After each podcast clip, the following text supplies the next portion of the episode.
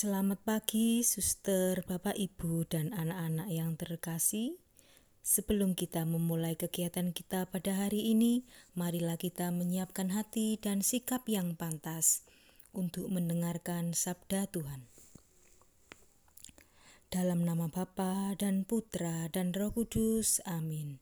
Allah yang maha baik, puji syukur kehadiratmu untuk awal hari baru ini. Siapkanlah mata hati kami untuk mendengarkan sabdamu dan merenungkannya dalam hidup kami. Amin.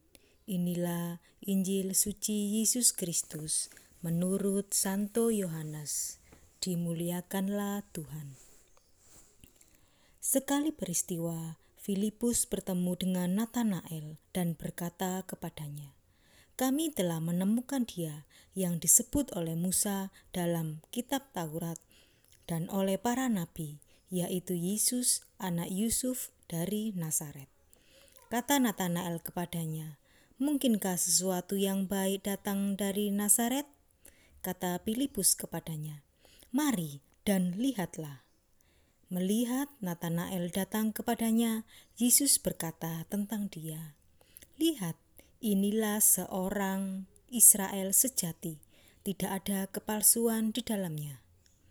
Kata Nathanael kepada Yesus, "Bagaimana engkau mengenal aku?"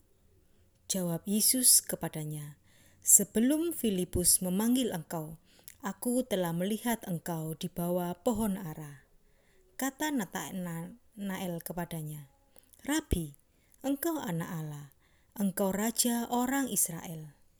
Yesus menjawab, katanya, "Karena aku berkata kepadamu, aku melihat engkau di bawah pohon ara, maka engkau percaya. Hal-hal yang lebih besar daripada itu akan engkau lihat."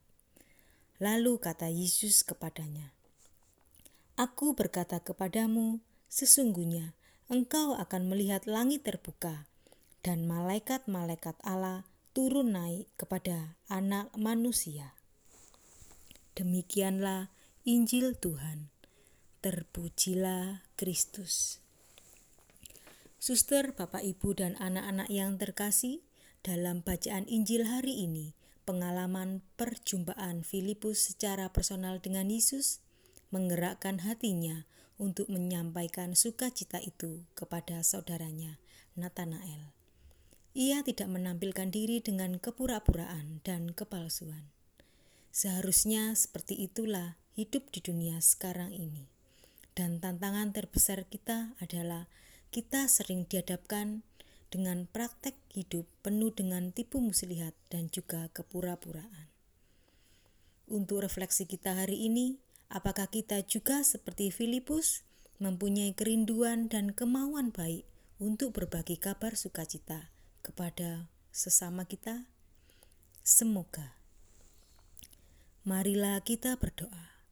Tuhan, ajarilah kami untuk menjadi seperti Filipus yang mengakui kebenaran-Mu dan percaya bahwa kehendak-Mu lah yang terjadi dalam setiap rencana hidup kami.